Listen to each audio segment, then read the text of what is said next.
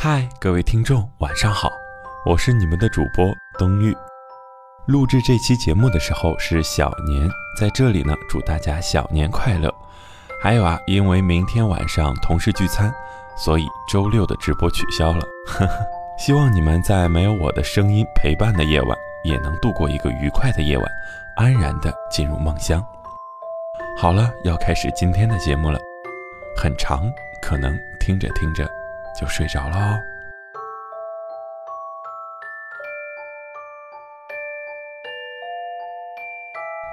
没有我也要好好过，脸要好好洗干净，要过得舒舒服服的。即便我不在，你想念我的时候也要忍住，我想念你的时候也会忍住。这或许就是爱情最美的样子。金城武在重庆森林里吃了那么多过期的凤梨罐头，还是阻止不了感情的衰败。张国荣在《春光乍泄》里，每一次说“不如我们从头来过”，故事也不一定真的就能重新开始。我们总是渴望一段稳定、持续的情感关系，一个符合预期设想的恋爱对象，来验证爱情的样子是曼妙的、惊心动魄的、浪漫的。可是身边的人来来去去。告白和分手，都只需要一个简短的信息的时代，爱情只用新鲜一阵子，婚姻也只是责任和习惯的捆绑，反倒显得陪伴比相守更重要了。善变的生活不是恒温冰箱，爱情也没有三 C 认证，何以确定爱情的保质期呢？在韩国纪录片《亲爱的》。不要跨过那条江里。八十九岁的江西烈和九十八岁的赵炳万一起共度了七十六年的时光。两位独居在乡村的老人，从最初对婚姻的懵懂，到最后人生尽头的如墨何泽，时间的车轮只在他们的皱纹里留下了痕迹，却没有让爱情拉伸变形。跟拍十五个月。该片仅二十三天，便有超过两百万人观影，爆冷登顶，逆袭好莱坞大片《星际穿越》和《法老与众神》，成为韩国有史以来最成功的独立纪录片。在什么都不懂的年华里遇见了你，从那以后再没觉得孤单。两位加起来快二百岁的老人，在无知的年月里相遇，谁也没有想到。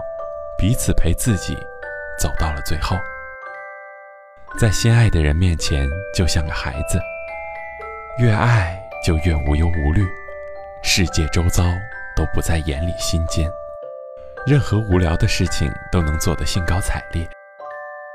奶奶晚上起来上厕所怕黑，爷爷就在厕所门口等着。奶奶心疼，我在里面一直担心爷爷冷。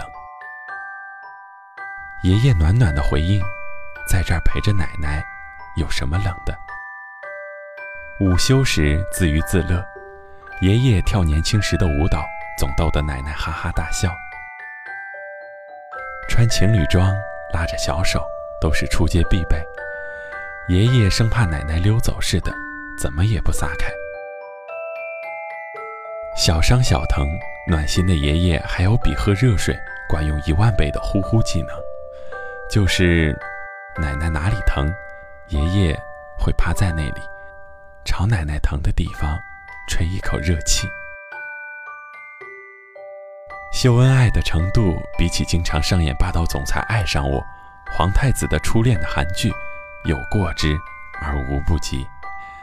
子女们也羡慕父母的这段爱情。不过，即便躲过了乱世的生离。他们还是迎来了无常的死别，没有宏大的叙事、华丽的背景，纪录片里一切都很真实，所以死亡的来临也很真实。向来开朗的爷爷变得沉默寡言，爷爷清醒的时间也越来越短。奶奶说：“以前你照顾了我那么多年，也该轮到我照顾你了。奶奶开始给爷爷喂饭、洗澡、按摩，步伐也不再矫健。睡觉时也不关灯，奶奶就在一旁守着。奶奶害怕的不是死亡，而是怕爷爷一个人太孤单。从昏睡中醒来，爷爷还会像年轻时那样，抚摸奶奶的脸颊，满是不舍。奶奶整理衣物，想让爷爷干干净净的上路。奶奶说：“我和爷爷你一起走，如果能这样一起走，该多好。”离别的那一刻，奶奶迟迟不肯踏进病房。和成亲的那天一样，分开也是在一个大雪纷飞的日子里。没有我，也要好好过啊，脸要好好洗干净，要过得舒舒服服的。即便我不在，你想念我的时候，也要忍住；我想念你的时候，也会忍住。虽然奶奶嘴上说着要忍住，可是刚一起身，就忍不住回头。杨绛女士的书里写过一段话：“我曾做过一个小梦，怪他一声不响的忽然走了。他现在故意慢慢走，让我一程一程的送，尽量多聚聚吧，把一个小梦拉成一个万里长梦。”这我愿意，送一程，说一声再见，又能见到一面。即使再也不见，也要多看你一眼。从前，我们只是单纯的极力完成自己的人生，认为幸福是避免孑然一身的感觉。可有的人天生就缺少爱的能力，对爱的悟性。和为爱付出的勇气。现代人恋爱的节奏很快，恋情的保质期却很短。我们都会任性撒娇，捏捏他的鼻子，抱着哄哄。对对方好很容易，难得的是，在漫长的人生中，遇到困难和疲惫时，还坚持努力对对方好，互相搀扶着往前走。就像片中爷爷爱哼着歌，奶奶每次笑着望向他，痴痴地听着。比起那些缘牵一面的爱情故事，静水流深的脉脉温情，更让人觉得金贵。当我们思考为什么恋爱保质期会被日常琐碎击败时，可能要回到一个问题：什么是爱？爱是坚持不断的。还是稍纵即逝的，是一段长久亲密关系赖以维持的，究竟是不是爱情？他们说，好的爱情都留有神秘和遗憾，搬出科学理论、心理学来辨析。我觉得未必，在时间面前，只有生活的表皮、浅浅的爱恨。生命就是为了度过时间。和喜欢的人在一起，相互依傍着度过时间，就是最大的情谊。老奶奶在又一个冬天，穿过蜿蜒的山路去看望爷爷的时候，大概是想把这份情谊再延长一些吧。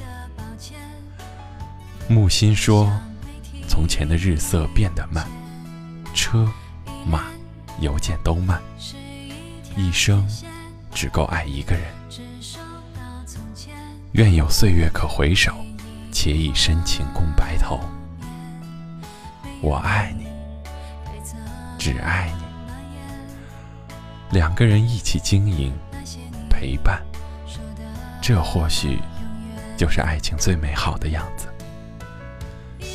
一辈子很长，幸好有你在身边。愿我们。都能遇到这样一个人。晚安，所有在听这篇爷爷与奶奶的故事的听众们，晚安，郑州。